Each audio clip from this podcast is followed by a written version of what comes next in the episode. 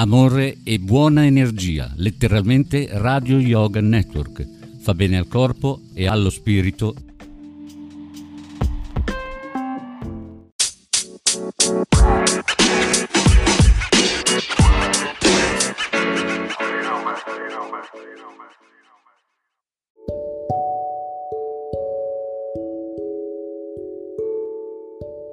Fino a 27 anni stiamo vivendo la nostra primavera fino a 54 la nostra estate, fino a 81 il nostro autunno e poi arriva l'inverno.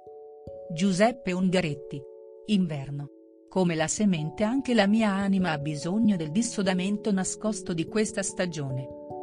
Io trovo bellissima questa analogia, l'idea che anche l'anima, ogni tanto, abbia bisogno di andarsene in letargo sotto una coltre di neve di riprendersi dal caos dell'esterno e di rigenerarsi al buio. Dentro di noi. Così come fanno i semi e le radici sottoterra. Trasmissione dedicata ai frammenti delle nostre vite per una longevità consapevole.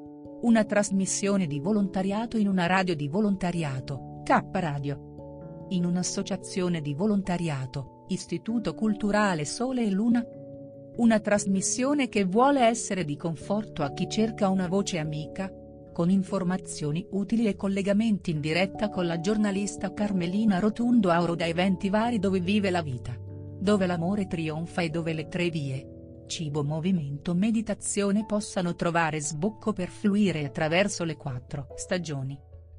Sono Renzo Samaritani e vi presento, Note di vita. Una trasmissione di K Radio. Per informazioni www.kradio.net.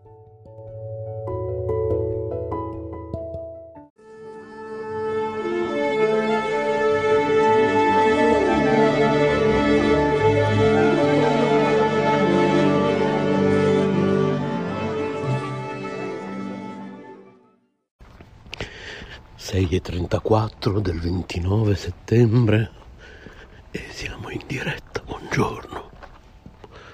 Mia, sto guardando. A me piace spiare dentro le finestre delle case. sto guardando una casa con tutto il soffitto alto, affrescato. E poi ho visto che è soppalcata e sopra c'è dei mobili antichi. Perché la finestra è molto alta, i mobili sotto non si riescono a vedere. Sono in via Vesella, quindi chi ascolta passeggiando con rami sa di cosa parlo. Ci sono i miei gattini di questa signora che abita qui a piano terra, che però adesso col freddo non sono più. Mamma mia, però tutti questi sacchi del rusco, una montagna, il civico 7 di via Vesella, di sacchi del rusco, della plastica, così. Che poi chi ascolta da fuori Bologna non sa cosa siano questi sacchi del rusco. È un termine che usiamo a Bologna come spiegavo ieri. Adesso se mi ricordo vi racconto un aneddoto. Prima volevo dirvi che stiamo andando in onda come sempre senza musica né sigle perché poi questa trasmissione viene ripresa all'interno di Caffè con Svista. Infatti oggi, se mi state ascoltando in diretta, è il 29 settembre, ma potrebbe anche essere, se mi state ascoltando, ed è passeggiando con rami, ma potrebbe anche essere passeggiando con svista se mi state ascoltando il 6 ottobre. Ok, quindi oggi è contemporaneamente il 29 settembre e il 6 ottobre, a seconda che mi stiate ascoltando all'interno di Passeggiando con Rami oppure all'interno di Caffè con Svista. E dentro Caffè con Svista metto tutto quello che Passeggiando con Rami non sto mettendo, musiche, jingle, eccetera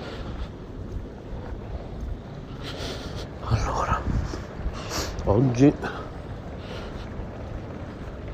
purtroppo non ce la faccio andare a lavorare a piedi.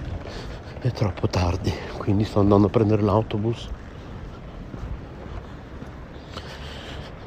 Che due scatole. Pazienza però d'altra parte non c'è problema perché oggi pomeriggio con mio marito e ieri sera si parlava con Carmelina nel nostro gruppo WhatsApp. Se volete farne parte scrivete a whatsapp chiocciolacaparadi.net si parlava con Carmelina e vabbè per il fatto che io non viaggio perché non mi, non mi piace sostare in questi treni che ormai più sono veloci e sono sempre più veloci e saranno sempre più veloci, più sono delle bare. Ecco, a me piaceva il treno di una volta, anche se andava lento, a me piace la vita lenta.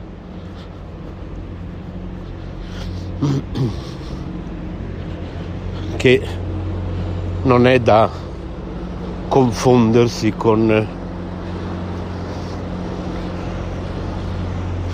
scattanti dinamici svelti, no? Come direbbe la Varamari. Vi voglio scattanti, dinamici svelti. Io sono una persona iperattiva per chi mi conosce, anzi tutti rimangono sempre, cioè non riescono a starmi dietro. Questo non c'entra niente con eh, un atteggiamento di vita slow, ok? Quindi slow food, slow pensiero positivo. E poi si ricollega al fatto anche che eh, naturalmente molti dicono, beh certo, eh, sei grasso e quindi ti piace la vita slow, no? A parte che io mi ritengo semplicemente graziosamente rotondetto, però se non vi sta bene non è un problema mio. Abbiamo trasmesso una volta per intero, poi due o tre volte ho già messo dei pezzetti di una conferenza molto interessante sulla body sulla body come si dice com'è il termine body mm. sulla body positivity ok scusate ma sono indeciso di andare a prendere croissant salato se faccio tempo. Vedo che è vuoto il bar.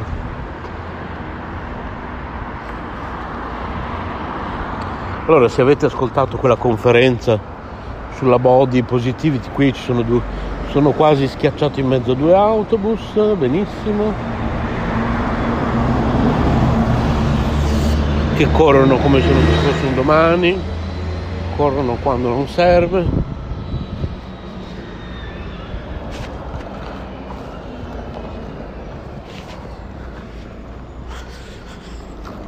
Allora dicevo ieri con Carmelina, vabbè, body positivity, mamma mia, quanti, la, la famosa piovra di cui parlavo ieri, quanti argomenti che ho già messo sul tavolo.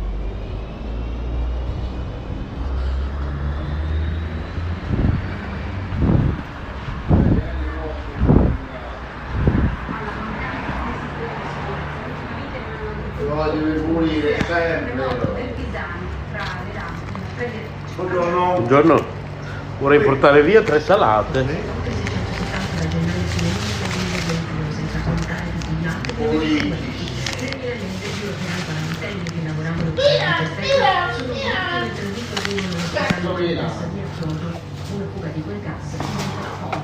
Ah, vedi come me si può mandare. Prego. Nell'officina è morto dopo essere scivolato in un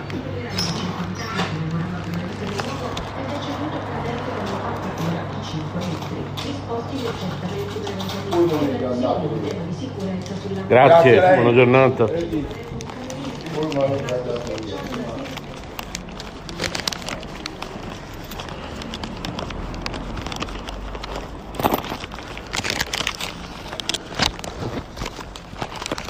Quindi altro che passeggiando con rami o caffè con Swiss, questo si dovrebbe chiamare la piovra la mia trasmissione.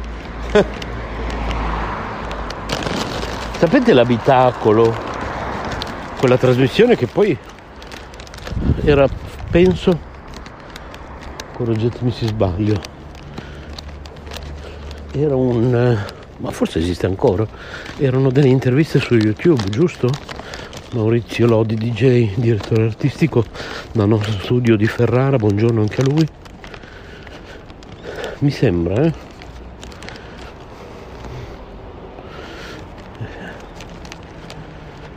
E io invece faccio la piovra. Tra l'altro senza l'ospiti. Senza ospiti, l'ospite sono io. Ospite in studio, me stesso. In diretta.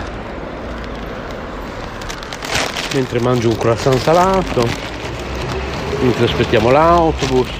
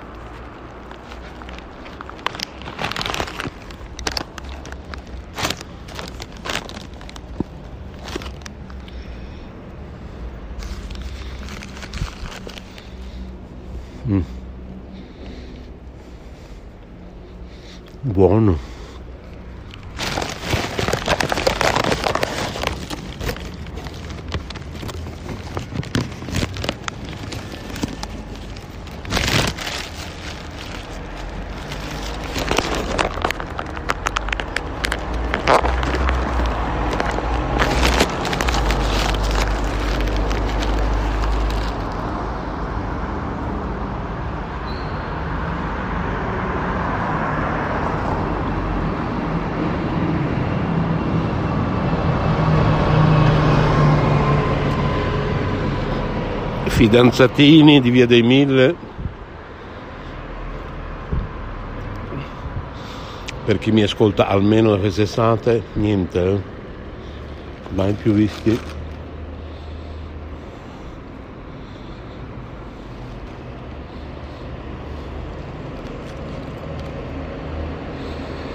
Mi sembra che è da almeno 5 anni che va in onda, passeggiando con rami.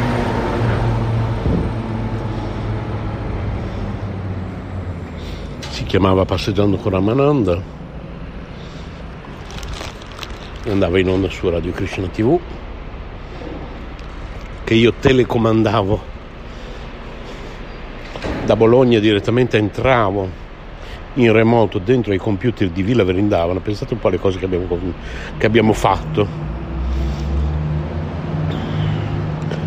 E ho praticamente rimesso in vita la vecchia RKC Radio Krishna Centrale, lo studio di Villa Vrindavana col nuovo nome di Radio Krishna, che poi è diventata Radio Krishna TV perché ho acceso anche, ho fatto accendere una vecchia telecamera che era lì nel tempio, adesso ne hanno messo una nuova, bellissima in HD quella che ho fatto accendere io che era lì inutilizzata da chissà quanto tempo l'ho fatta accendere l'ho fatta mettere in rete. Ecco l'autobus quindi adesso aspettate un attimo che devo fare biglietto. E poi ho già messo in piedi 10 arg- argomenti me li dimenticherò tutti. Compreso ieri quello di cui parlavo con Carmelina questo autobus dove deve andare? Che corre che tipo pazza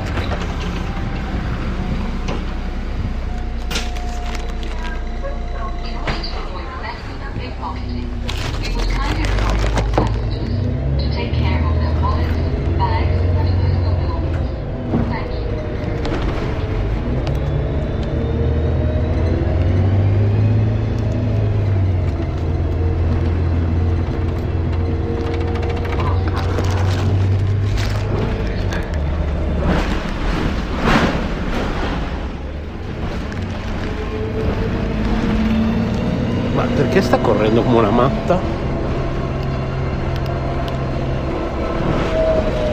Allora, body positivity.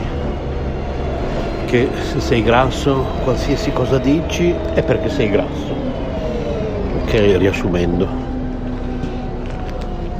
Quindi se io ho detto mi piace la vita slow, beh certo è grasso.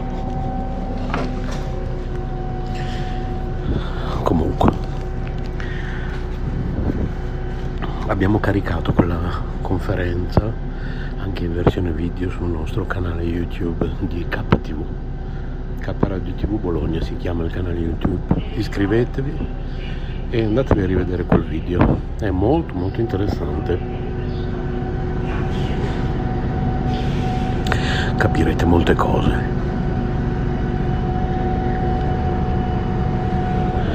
Poi, questo era un argomento che avevo tirato fuori dai tentacoli della piovra. L'altro era che parlavo ieri con Carmelina perché in queste sere mi soffermo a lungo a guardare delle webcam che sono in diretta video 24 ore 24 spesso queste webcam hanno anche un microfono. Una di quelle è in una località dell'Umbria che adesso non ricordo il nome ne abbiamo parlato ieri sera appunto nella chat whatsapp della radio iscrivetevi vi aggiungiamo scrivete a whatsapp chiocciolacaparadio.net vi aggiungiamo e dicevo alla nostra giornalista Carmelina Rotundo Auro vedi, siamo sempre in sintonia, perché lei, quando gli ho parlato di questa località dell'Umbria, ha detto che è una località che lei ben conosce, che è nel suo cuore. Perché questa K Radio effettivamente è nata non per caso e ogni tassello sta andando al suo posto in una maniera incredibile, spontaneamente, senza forzature, è una cosa pazzesca quello che è successo nel giro di si potrebbe dire poche settimane o comunque pochissimi mesi con la nascita, con la rinascita di K-Radio. E poi, terzo argomento, parlavo ieri sera nella chat del fatto che, e lì ci ricolleghiamo al quarto argomento, oggi pomeriggio, passeggiata con mio marito, eh, terzo argomento appunto chiamare marito, mio marito, e eh, dicevo come questo termine è eh, un po' così, a me fa sorridere perché in una coppia gay ci sono due mariti e boh, non lo so. A me sinceramente diverte un po' chiamare marito mio marito. D'altra parte, come posso chiamarlo? Coniuge è un po' un termine un po' troppo tecnico che mi piace ancora di meno. Quindi diciamo che marito è il male minore alla fine, ecco. Questo riassumendo. Oh, sono riuscito forse a riprendere tutti i tentacoli della piovra, eh? o c'era un quinto argomento che ho sguinzagliato stamattina, forse anche un sesto, chi lo sa. Perché appena vado in diretta butto tutti i tentacoli qua e là, qui nella piovra, e lancio tutti questi, tutti questi ami e ogni tentacolo col proprio amo si aggrappa a un argomento e qualcuno rimane poi per strada. Spesso volentieri perché ne lancio troppi, poi mi dimentico in questo sproloquio mattutino.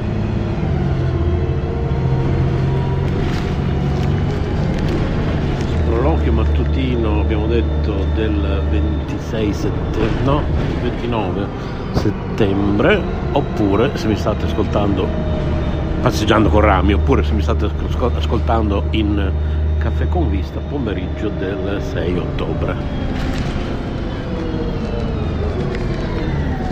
Sono le 6.51 del mattino. Adesso vediamo se questa tizia qui arriva in orario. Comunque se corre così tanto dire che ero in ritardo, non ho fatto caso a che orario è arrivato.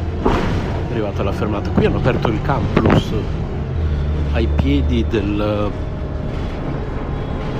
del ponte di San Donato che Maurizio Lodi DJ conosce bene perché dall'altro lato c'era un posto dove lui sa.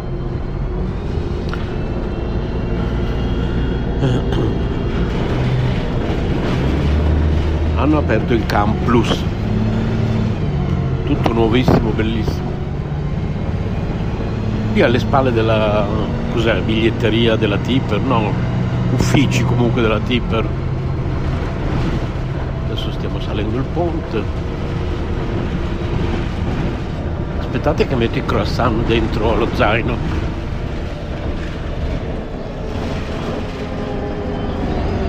I due rimasti.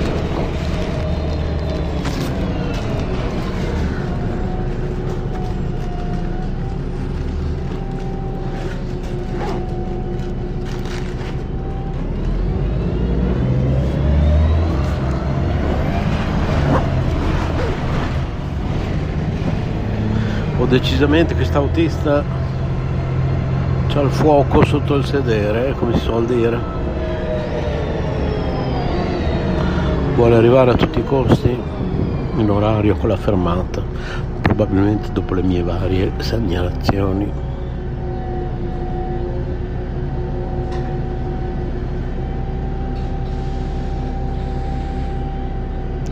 Chissà.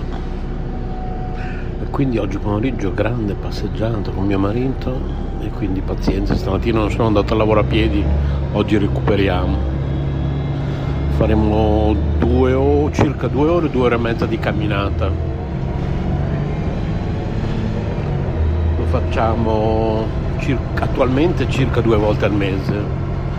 Prima del suo lavoro attuale riuscivamo, c'è stato un periodo che riuscivamo a farlo praticamente tutti i giorni, almeno una settimana sì, una settimana no, tutti i giorni.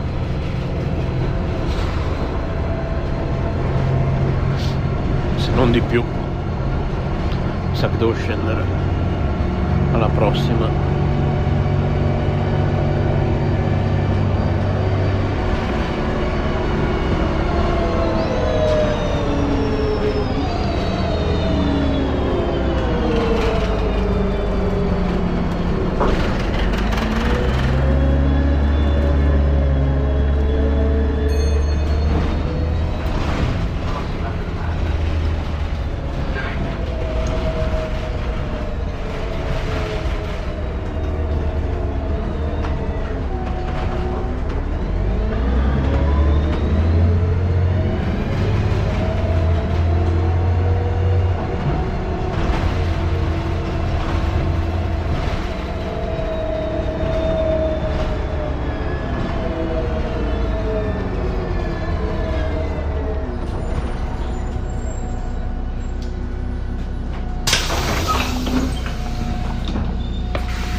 Tra l'altro è da due giorni che praticamente l'autobus mi deve lasciare un po' dopo la fermata perché già da due giorni. Questo lo diciamo in diretta così se qualcuno della Cose Puri magari vuole intervenire un autista della Cose Puri lascia un, cose, un bus Cose Puri un pullman boh non so cos'è piazzato qui alla fermata del 28 il 28 è costretto a far scendere le persone molti metri dopo. A me fa comodo perché mi avvicina di più al lavoro questi metri.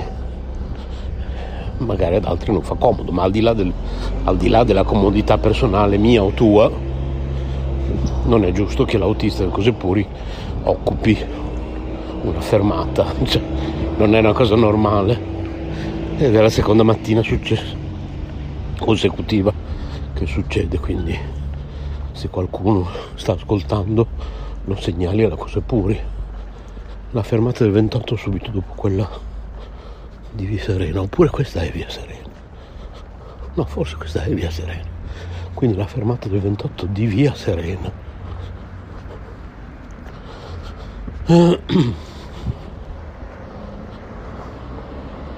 Io ho preso il disinfettante,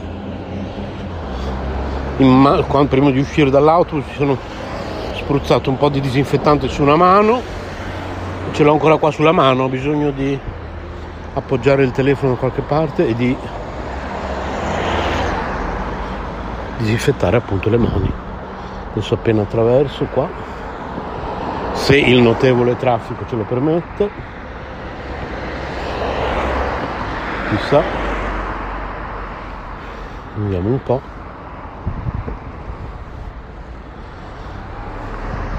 Due scatoline. Uh, mamma mia.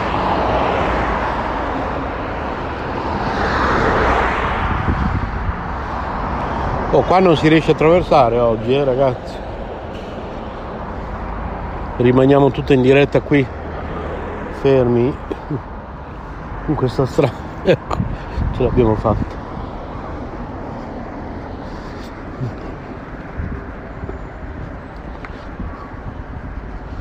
Non diventa mai rosso. Ah, ok. Ecco, c'è un punto dove posso appoggiare il telefono. Rimanete lì un attimo. Vabbè, forse ad altezza bo- bocca riesco anche a parlarvi mentre... Oh, oh. finalmente. Ci mi metto anche lo zaino per bene. Comunque sì, questa autista ha corso come una pazza, voi direte non sei mai contento perché quando gli autisti non corrono e arrivano in ritardo alla tua fermata preferita, ti lamenti, apri i ticket. Quando corrono tipo pazze, ti lamenti perché corrono troppo. E, e sì, certo che non sono mai contento perché non è normale. Cioè non dovrebbero né andare lenti né correre. Ci dovrebbe essere una, eh, un'andatura costante che tra l'altro permetta alle persone anziane eventualmente costrette a stare in piedi. Ma comunque, anche se ci posto a sedere, arriva un momento in cui ti devi comunque tirare su e stare in piedi, no? Perché comunque a un certo punto quando devi scendere, per un po', anziana o non anziana, ti devi tirare su, ti attacchi a un, a un palo, se l'autobus corre così, se c'era un'anziana sarebbe stata scaraventata da una parte all'altra dell'autobus.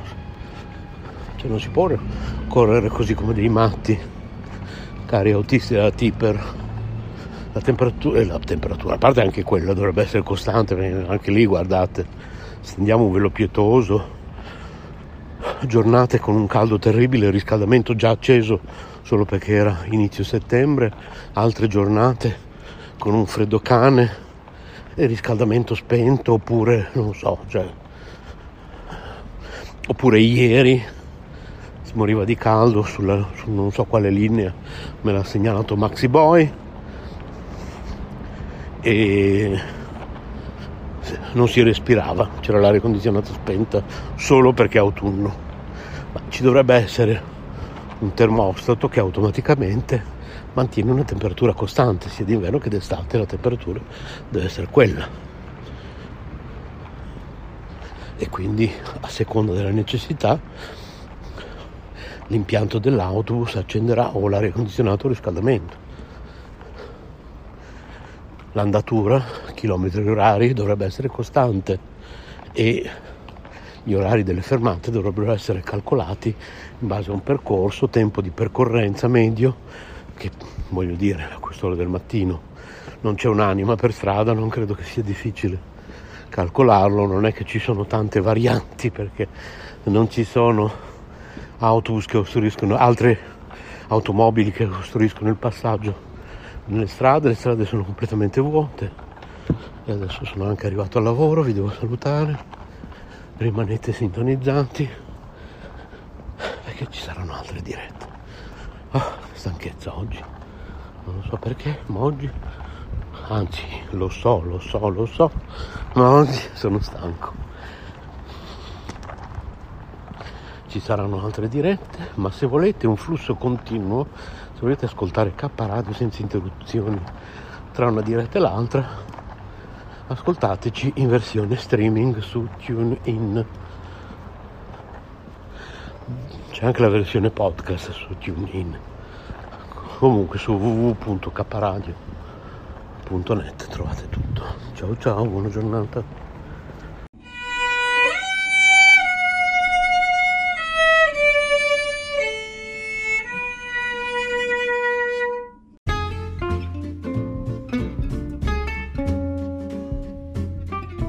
Cosa si dicono tutti i giorni Paola di risparmio in cucina Aloap e Renzo Samaritani su WhatsApp?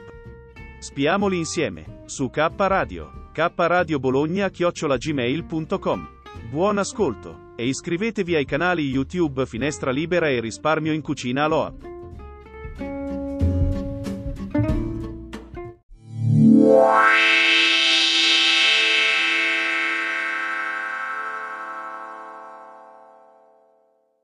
Ora, praticamente, io come sempre ti ringrazio per i commenti carini, per i messaggi carini.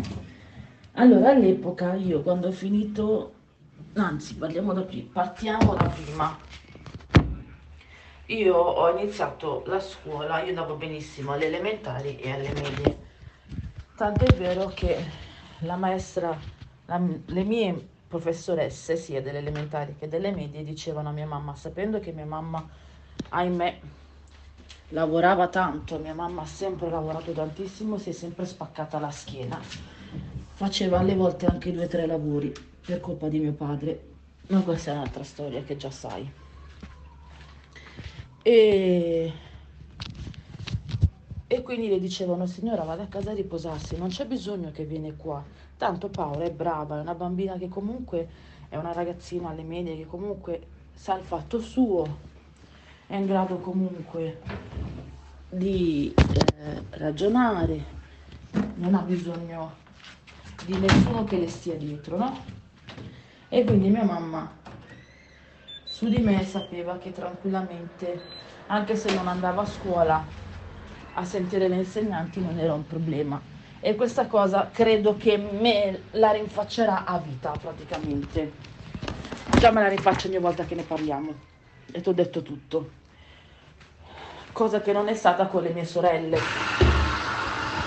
Le mie sorelle, scusa il rumore della lavatrice, entrambe sono volute andare all'università, ma non avevano le competenze comunque che avevo io, nel senso le mie sorelle molto probabilmente entrambe sono dislessiche, discalcule entrambe, da cui deriva probabilmente la genetica per Mario, ok? E eh, oh no, te l'avevo detto che io avrei fatto questa fine. Aspetta che vieni con me a prendere il detersivo, lo sapevo io. Vabbè. E niente, praticamente eh,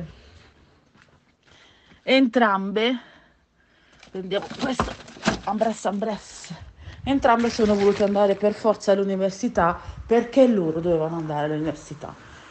Mia mamma gli ha detto, siete coscienti del fatto che se andate all'università non mi dovete far buttare fo- i soldi? Sì, sì, sì, sì, sì, sì, sì, sì. Ma tu dirai, se hai due sorelle più piccole, cosa c'entra?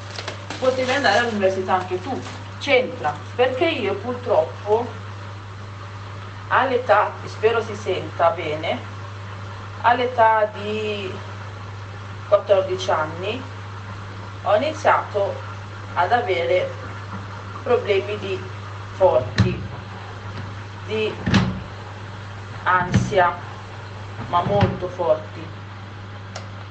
E questi problemi hanno inficiato tantissimo su quella che era la- il rendimento scolastico, ok? Il mio problema essenzialmente era quello che non mi, non mi accettavo per come ero fisicamente. Non mi sono mai accettata. Ed è un grosso problema. Ed è un problema che non dovrebbe avere nessun ragazzo. Io sono sempre stata cicciottella. Tranne dai 14 più o meno. Dai 14, no, ho iniziato a 14 anni. Ho iniziato a 14 anni a cercare di dimagrire a tutti i costi, quindi ho avuto problemi di, di bulimia, problemi di anoressia, ma non anoressia vera e propria, perché la bulimia io poi ho capito col tempo che comprende anche l'anoressia, nel senso che le persone, le ragazze bulimiche, aspetta amore, aspetta arrivo subito, le persone bulimiche passano anche per, eh, hanno periodi in cui non mangiano, quindi io ero più che altro, ero, ero bulimica, quindi mangiavo e vomitavo, mangiavo e usavo, tanto i miei bambini non sanno questi termini, mangiavo e vomitavo, mangiavo e eh, assumevo ehm, dei farmaci per, eh, per andare in bagno. Però io nella vita sono sempre stata estremamente fortunata perché ho sempre avuto qualcuno che da lassù ha vegliato su di me. Per questo io sono credente, no? Anche a modo mio, come ti avevo spiegato in un altro audio. Perché io sono sempre arrivato al, punto, arrivata al punto di non ritorno, cioè al punto in cui entri seriamente nella malattia, e mi sono sempre tirata indietro, hai capito? Ho sempre comunque detto, forse è meglio che mi fermo, ok?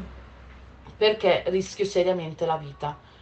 Vedevo ragazze che morivano, sempre nel punto di, arrivate in prossimità del punto di non ritorno, non proprio il punto di non ritorno perché lì poi non torni indietro, ma quando poi le cose stavano, il dimagrimento stava diventando serio, ti faccio un esempio, da più di 100 kg sono arrivata a pesare periodi 60 kg, ok?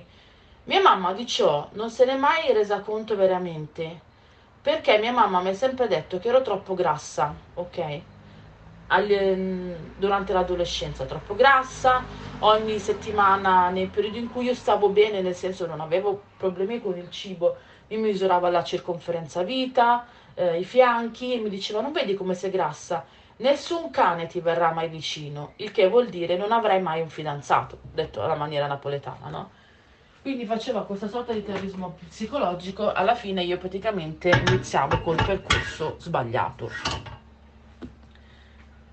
E capirai che in quegli anni lì si, ha, si va comunque eh, alle medie, alle superiori, scusami, dai 14 in su, io avendo questi problemi di ansia, depressione e eh, che sono durati fino ai 22, quindi tantissimo, ehm, non rendevo scolasticamente parlando, ma proprio per niente.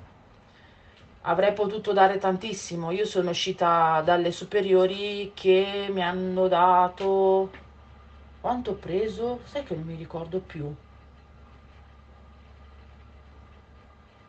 Però lì, lì mi hanno abbassato loro il voto, perché mi sembra 92 su 100, una cosa del genere. Adesso non mi ricordo 88, 90, 92, adesso non mi ricordo, ma sono passati anni.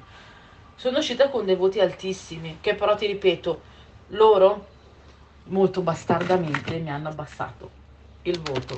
E questa cosa non è che è presunzione, lo so per certo, perché mi è stato detto. Mi è stato detto che io all'epoca eh, avrei potuto prendere anche 95, ma mi hanno dato o 88 o 92 perché l'unica professoressa della commissione, la mia, no ce n'erano due, però diciamo il capo della commissione mio all'epoca mi ha, ehm, ha deciso che io avrei dovuto prendere un voto più basso. Vabbè. Gli altri li hanno lasciati alti probabilmente perché erano tutte persone che andavano a genio a quella professoressa e comunque erano tutti ragazzi che probabilmente andavano all'università di me sapevano che all'università non sarei andata. E perché non sono andata all'università? Grandissimo problema. Primo perché, eh, primo perché costa. L'università costa, costa tanto. Nonostante il mio professore di matematica cercasse di far, farmi cambiare idea, dicendomi che ero molto brava e addirittura sarei potuta andare a fare l'insegnante di matematica, secondo lui. L'insegnante di quinta e non l'insegnante di prima. Idem il professore di fisica, che poi non l'ho avuto per tantissimo tempo, ma lui aveva la stessa idea.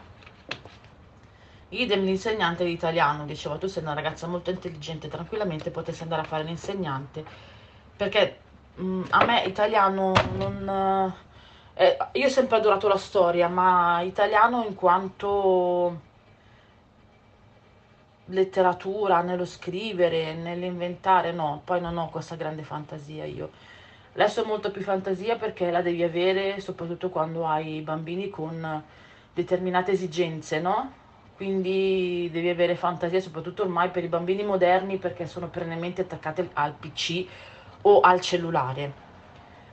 E quindi io praticamente entrando in un tunnel della depressione i primi due anni, il primo anno al liceo scientifico che ho fatto perché volevo fare computer, io ho scelto quella scuola perché volevo fare computer.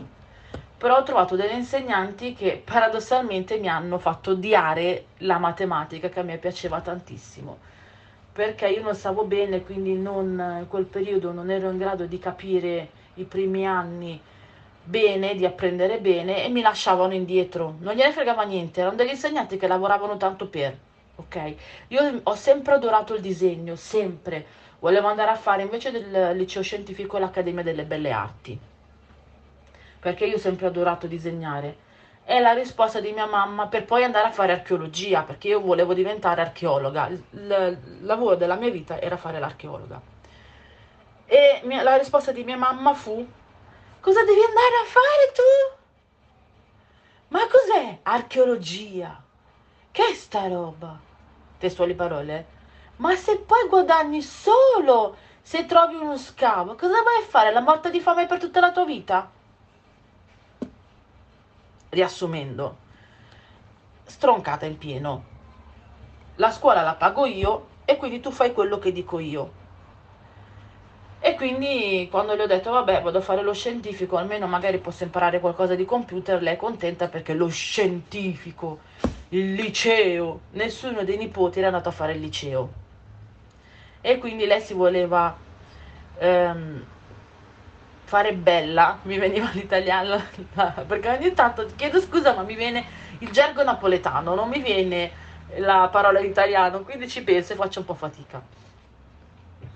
E ormai dopo anni a sentire solo napoletano in casa capisci che, che io adoro tra l'altro ed è stato un grosso errore da mia mamma non avermi insegnato a parlare l'italiano. Sbagliatissimo.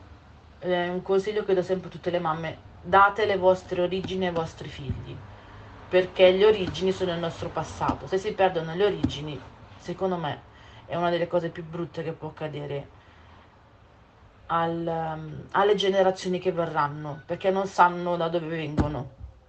Sbagliato.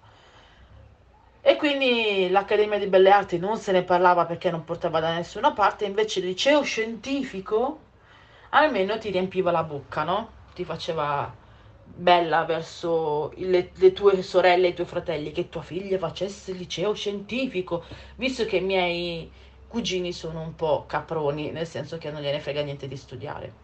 A nessuno, chi si è fermato alla terza media, chi ha finito il liceo, il, um, le superiori a calci nel sedere, però io in quel periodo stavo male. Quindi il primo anno sono stata bocciata, il secondo anno sono stata promossa per grazia ricevuta e il terzo anno mi hanno bocciato, pur consapevoli del fatto che io avrei cambiato scuola. Non gliene è fregato una ceppaleppa e mi hanno, um, mi hanno bocciato. Io nel frattempo tutta l'estate ho studiato per diventare, perché mia mamma mi ha detto, mi ha rotto le scatole, o vai a studiare o vai a lavorare. Sinceramente non avevo voglia di andare a lavorare e di conseguenza eh, poi mia mamma se avessi detto andavo a lavorare credo che mi avrebbe murata viva in casa, presumo, perché lei diceva sempre con la tua intelligenza mi hai fatto buttare via tre anni. Vabbè. E mm, quindi alla fine sono entrata all'interno di quella che è la l'Ipsia, quindi un uh, scandalo, più che altro vergogna da un liceo sei passata un'ipsia. Vabbè. Mm. E quindi sono, ho finito la scuola come odontotecnico, quindi operatore sociosanitario nel, nella mansione di odontotecnico che attualmente non era abilitato per eh, aiutare il dentista nel senso che non poteva manualmente quello detto che volgarmente mettere le mani in bocca al paziente, cioè l'odontotecnico, male che, bene che gli andava, poteva fare l'assistente alla poltrona, cioè passare gli strumenti al dentista. Stop. Più di questo non poteva fare e in laboratorio produrre quello che veniva messo all'interno della bocca, protesi grandi, medie, piccole, parziali, totali, quello, qualunque cosa sia. Non poteva operare all'interno della bocca. Poi con delle riforme successive, adesso anche gli odontotecnici possono, ehm, se fanno due o tre anni, mi sembra, in più, possono comunque aiutare, cioè, così mi è stato detto, eh, eh, sostituire temporaneamente eh, il dentista per piccole operazioni e per piccoli lavori all'interno della bocca del paziente. Così mi è stato detto dopo anni che l'avevo fatto io. E io ho finito eh, l'Ipsia con ottimi voti, io ero odiata dalla classe intera perché in chimica andavo benissimo, materia difficilissima, In tutte le materie eh, scientifiche andavo benissimo, ma anche nelle materie comunque letterali andavo molto bene. Ero la classica secchiona e avevo perennemente a ginnastica, eh, come si chiama, il, ehm, la giustificazione. Poi quando vedevo loro che facevano le capriole in aria, e capriole di qua, capriole di là, dicevo sei una testa di cazzo Paola, potresti fare anche tu, se le fanno loro perché tu no. Ma era più forte la pigrizia che il resto. E, e quindi io praticamente studiavo mentre loro si esercitavano e venivo interrogata sulla base quella teorica dell'esercizio. Come tutti i secchioni, i nerd, quelli dei, dei film, i nerd, i classici nerd. E niente, quindi questo è stato il tutto. E... Ah, che poi tra l'altro mi hanno abbassato anche il voto perché... Oddio, 16 minuti, meno male che esiste il 2 per. Eh, mi hanno abbassato anche il voto finale perché la mia professoressa di chimica, che era la preside della um, commissione d'esame, era quella che mi odiava all'epoca più di tutte. Perché fa, eh, ti faccio vedere una scena, c'è comunque la professoressa che insegna, no? E su 20 alunni capre che capivamo chimica eravamo in due. le altre non capivano niente, ma non perché non avessero le capacità di... Alcuni sì, perché alcuni si fumavano le canne, uso, facevano uso di droghe, anche in classe, poi l'ho scoperto. Cioè io non mi sono mai accorta di niente, perché ero davanti e non mi sono mai accorta di niente. Poi col tempo mi ha detto, ma scusa, ma te non ti sei mai accorta che quello si faceva eh, la striscia di cocaina, fumava? No, cioè io sono davanti, ascolto l'insegnante. Non è che sto qui per fare picnic, eh. E, ehm, e quindi loro invece di andare a chiedere alla professoressa chiedevano a me per la vergogna semplice di dire non ho capito. Ed è una cosa su cui sto ribattendo su mio figlio. Se tu non capisci qualcosa, la maestra è lì apposta per insegnarti. Non capisci in questo modo, te lo rispiega, non capisci, si trova un'altra soluzione per capirlo. Invece parte dal presupposto che tanti di loro non sapevano manco le basi e quindi quando poi vai nel momento della cosa avanzata, se non sei la base, non puoi capire la cosa avanzata, no? E quindi venivano a chiedere delle spiegazioni, quindi dovevi partire dall'antefatto, cioè dovevi partire da, dalle basi e rispiegargli le basi e la professoressa di chimica si incacchiava proprio.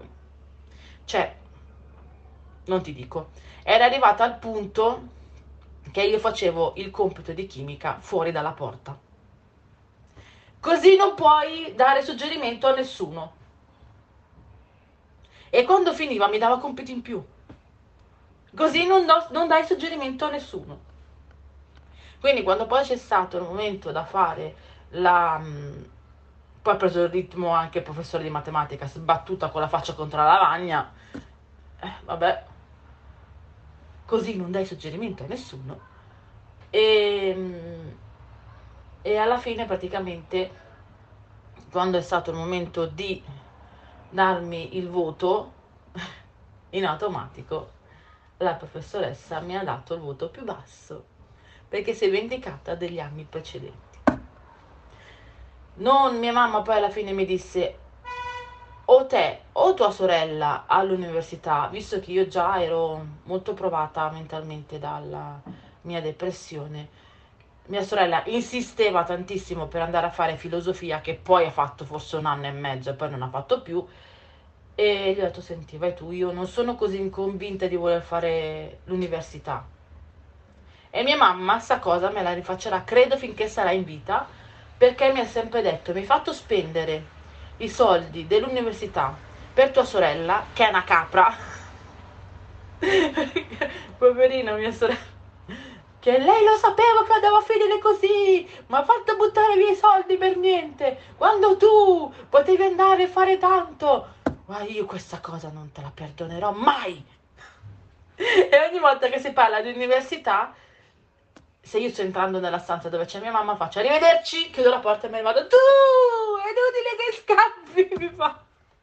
Tu. E vabbè. All'università si può andare anche fino a 100 anni. Anche a Rocco gliel'ha detto lei Paola poteva andare all'università, aveva grandi potenzialità, invece cosa fa? La cassiera dentro il supermercato. È una cosa che mi fa troppo ridere. Vabbè.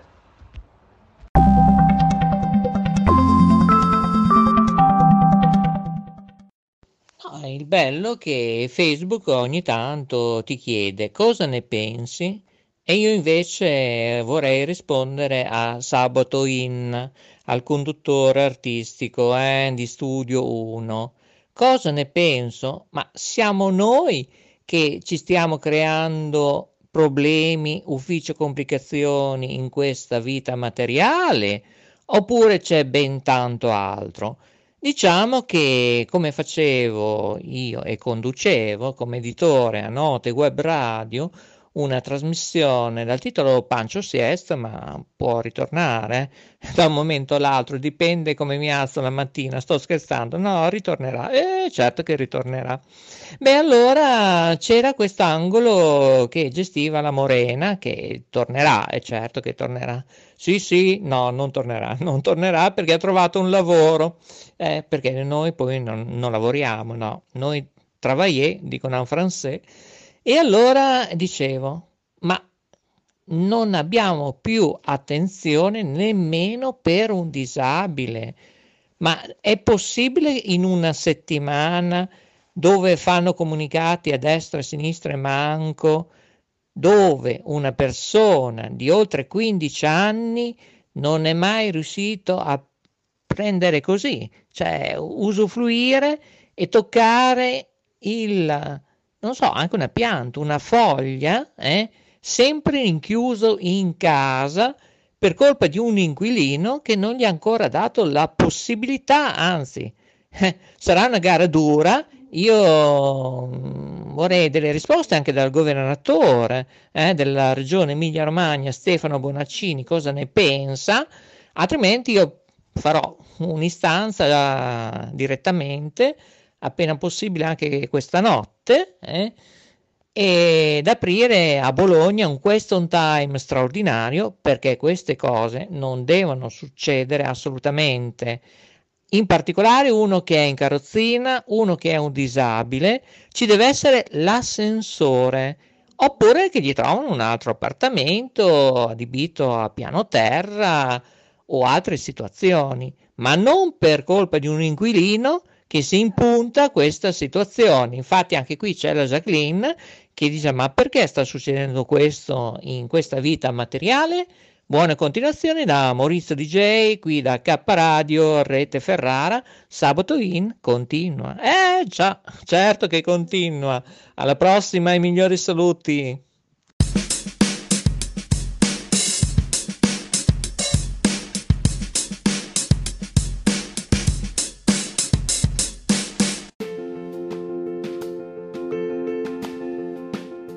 Emozioni e forti vibrazioni. Ascoltaci in diretta su www.letteralmente.info. K Radio è sempre con te.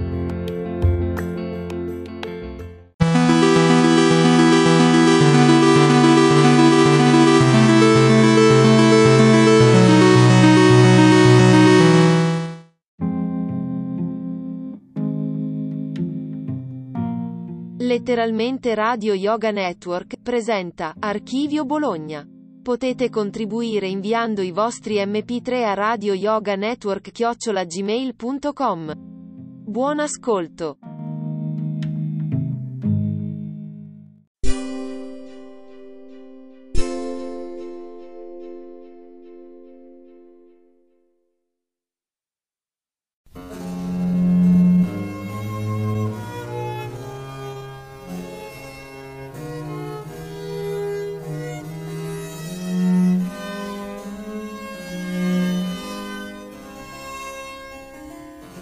Donne della Bibbia di Berardo Rossi. Sara.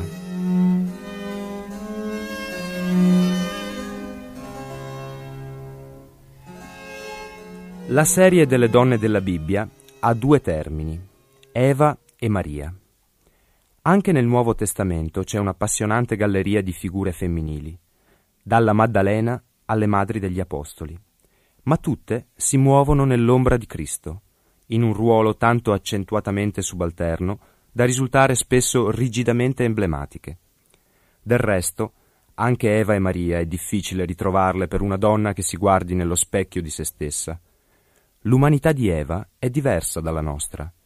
Mistero della prima donna, velata dal simbolo pregno di ogni altro mistero e di ogni altro simbolo. Maria può anche essere pensata come la ragazza Galilea che attinge acqua alla fontana zampillante ancora oggi a Nazareth, ma come tale non avrebbe tanta importanza più delle sue amiche anonime di allora, o delle popolane arabe che vi si vedono oggi.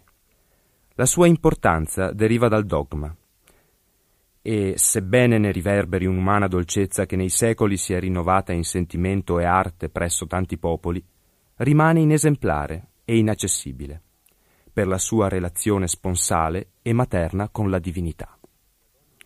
Peraltro, la donna nella quale ogni donna si può ritrovare ci viene incontro già dalle prime pagine della Bibbia, ed è Sara, la moglie di Abramo. Sara è una donna in carne ed ossa, descritta dalla Bibbia con il suo sex appeal e le sue emozioni muliebri, ma recita nel contesto della storia della salvezza. Ci muoviamo, circa 4.000 anni fa, nel concetto teistico, incanalato nel monoteismo ebraico, quando Dio esce dal mistero da cui incombe su tutte le prime civiltà e tocca le spalle di Abramo.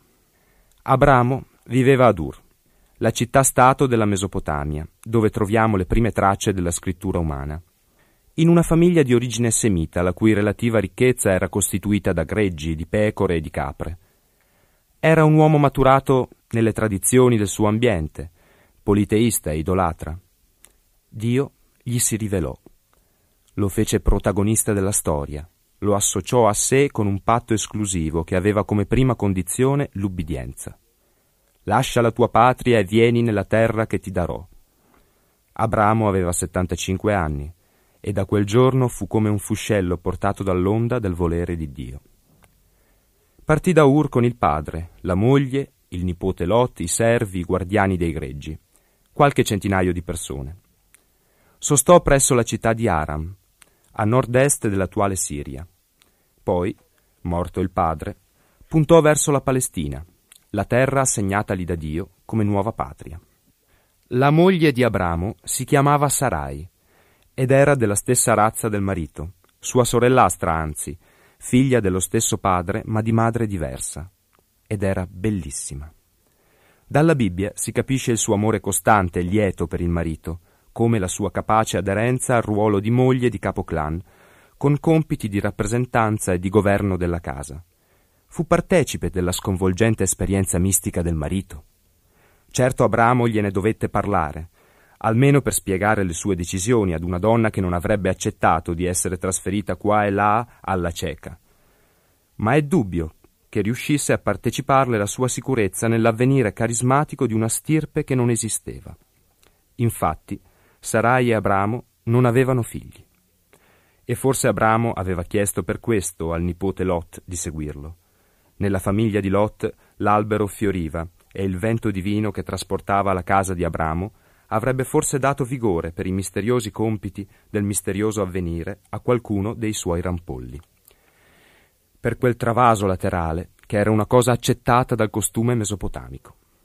Erano tempi e luoghi di trasmigrazioni, e il clan di Abramo, arrivato in Palestina, dovette parere uno dei tanti gruppi di pastori che passavano e ritornavano senza dare noia, tenendosi alle montagne dell'interno non toccate dalle coltivazioni degli agricoltori locali. Fra gli stranieri e gli indigeni c'erano rapporti commerciali e di varia altra natura, e Abramo ebbe i suoi problemi di relazioni sociali, che intrecciò abilmente a livello dei reucci locali. Abimelech, re di Gerar, notò la bellezza di Sarai. Abramo pensò, se dico che è mia moglie, mi ucciderà per prendersi la donna. E disse, il che era vero, che Sarai era sua sorella. Il racconto della Bibbia non ci spiega la sua rassegnazione e l'acquiescenza di Sarai. Il re Abimelech come dice spiccia la Bibbia, mandò a prendere Sarai, lieto di unirla alle sue mogli, sicuro di esercitare un diritto, di fare piacere alla donna e onore al fratello. L'adulterio non venne consumato perché la piccola corte venne infestata da disgrazie e Abimelech seppe che il tutto proveniva dalla protezione che il Dio di Abramo estendeva alla moglie. Perché non mi hai detto che era tua moglie? Io ho agito con cuore semplice e senza intenzione di offendere te e il tuo Dio. Appurato che anche Abramo si era comportato da galantuomo perché non aveva negato che Sarai gli fosse moglie, ma semplicemente aveva affermato che era, com'era, sua sorella, Abimelech riempì di doni marito e moglie e li congedò con molto sollievo.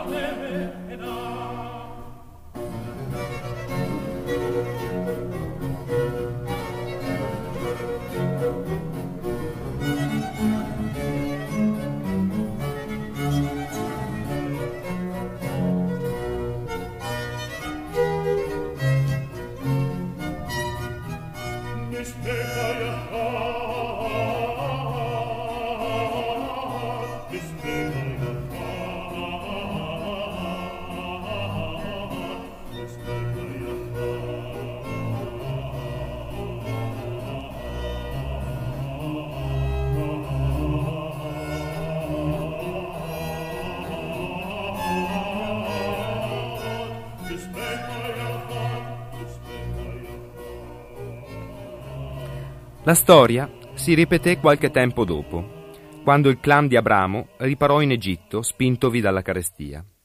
Anche allora Abramo dichiarò Sarai sua sorella. Dice la Bibbia, i capi del faraone osservarono la donna e ne fecero le lodi al faraone. Così Sarai fu presa e condotta nella casa del faraone. Abramo fu trattato bene, per causa di lei, e ricevette bestiame minuto e bestiame grosso e asini e schiavi e schiave, asine e cammelle. Ma dall'arem del faraone Sarai radiò a tutta la corte grandi calamità, fra le quali l'impotenza sessuale del faraone, drastico mezzo usato dal provvido Dio di Abramo per impedire che Sarai venisse macchiata di un disonore intollerabile. Il faraone ebbe, come Abimelech, una risentita spiegazione con Abramo, e senza riprendersi i donativi lo fece allontanare. Eccoti tua moglie, prendila e vattene. Il clan di Abramo ritornò in Palestina, dove Abramo stipulò con Dio un vero patto di alleanza per sé e la sua discendenza. Ma quale discendenza? Gli anni passavano e figli non ne arrivavano.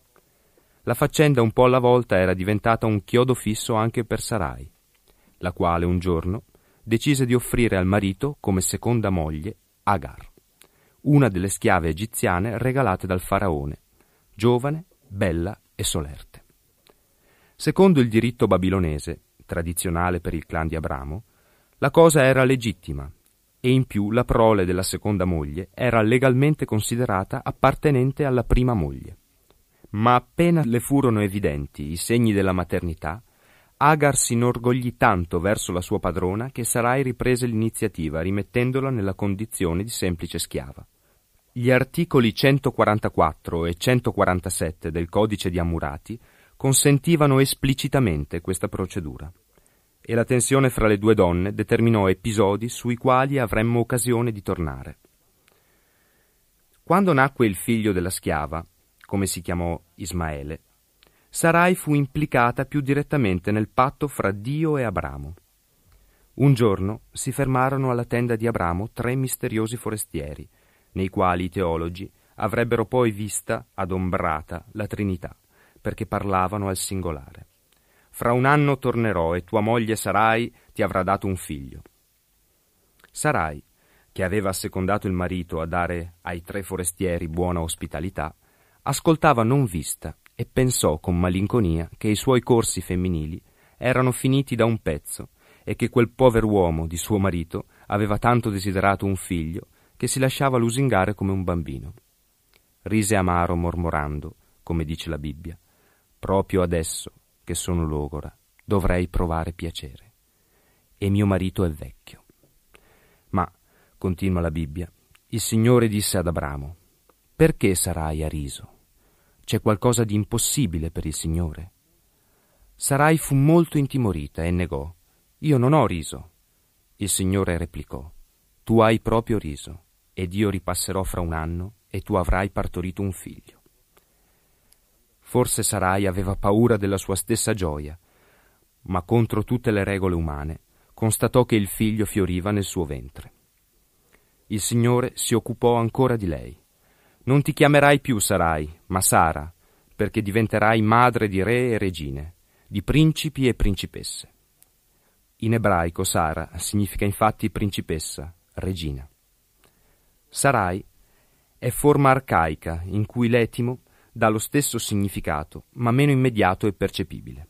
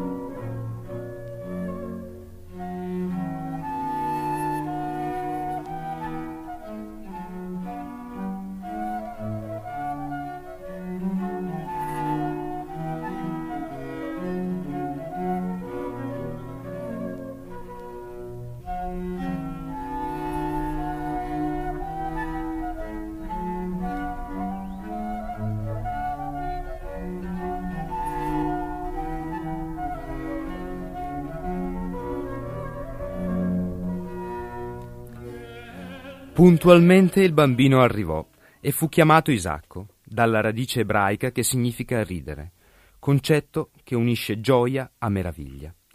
Sara dice, come racconta la Bibbia, chi avrebbe mai detto ad Abramo che Sara avrebbe allattato una figliolanza?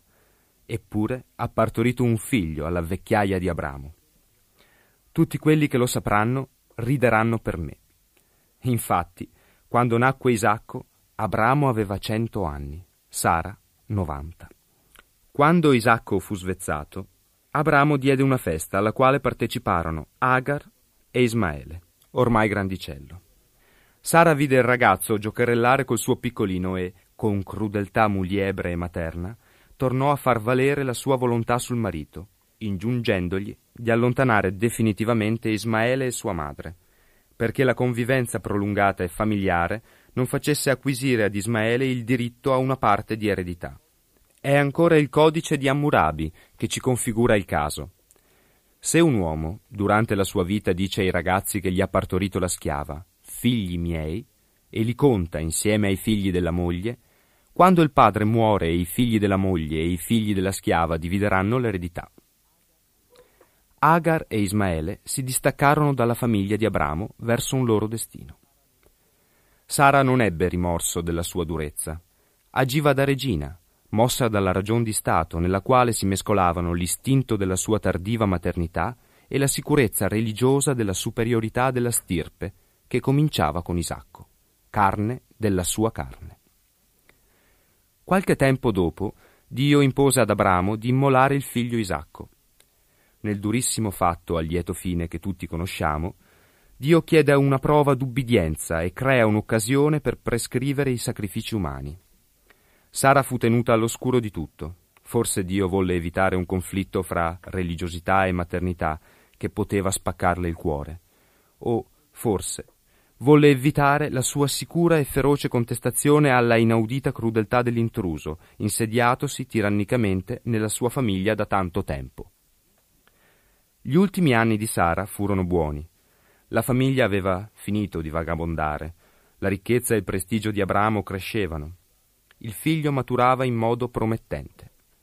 Nella donna i presagi dell'avvenire si radicarono quanto nel marito e soverchiarono i ricordi della vita così movimentata ed intensa. Quando arrivò a 127 anni, si lasciò condurre serenamente dalla morte a raggiungere i padri nel remoto paese dei Più, dove avrebbe certamente mantenuto il diadema di regina a motivo dell'avvenire del figlio. Abramo, ci dice la Bibbia, fece lamento e la pianse, e comperò la grotta sepolcrale di Macpela, in Hebron, di fronte alla familiare quercia di Mambre, perché riposasse in pace e attendesse lui e il figlio, sotto un sicuro tetto di pietra. Come donna, Sara godette di tutti i frutti della vita e fu libera e fiera, pure nella sottomissione amorosa al suo signore Abramo. Come prototipo spirituale acquista rilievo storico in quanto madre di tutti i figli della promessa. Nella grotta di Macpela furono poi sepolti Abramo, il figlio Isacco e il figlio di Isacco Giacobbe, che avrebbe dato il nome Israele alla stirpe di Abramo. La tomba fu la prima zolla di terra giuridicamente posseduta dal popolo eletto. Durante il soggiorno degli ebrei in Egitto restò come un pegno della patria che Dio aveva promessa in sostituzione della favolosa Ur, dove, un tempo lontano lontano, una splendida ragazza di nome Sarai aveva sposato un uomo di nome Abramo, che non sapeva di avere il destino che aveva.